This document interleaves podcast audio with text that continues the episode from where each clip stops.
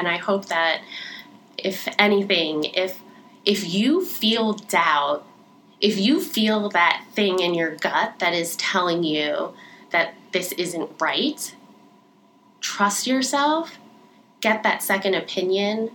and if you're in that diagnostic journey where you have to get more tests, you have to see another doctor, it's horrible, it's terrible, it's painful, but please keep going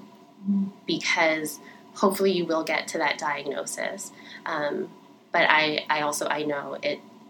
it's not fun, but um, I I wish you well, and I I hope that you're doing well.